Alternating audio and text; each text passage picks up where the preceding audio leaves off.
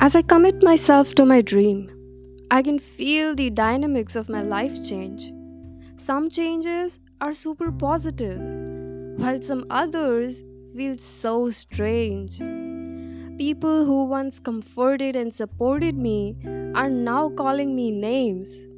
They choose to criticize me rather than trying to understand me, all because I refuse to play their games. One by one, they leave me alone, while I leave some who made me feel so alone. Leaving me with a list of contacts I cannot contact, I begin to question the existence of my phone.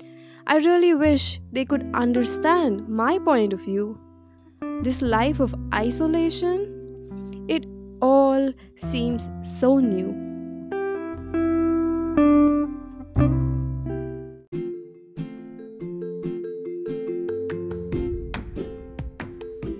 I am Isla, and you're listening to Life on the Road Not Taken.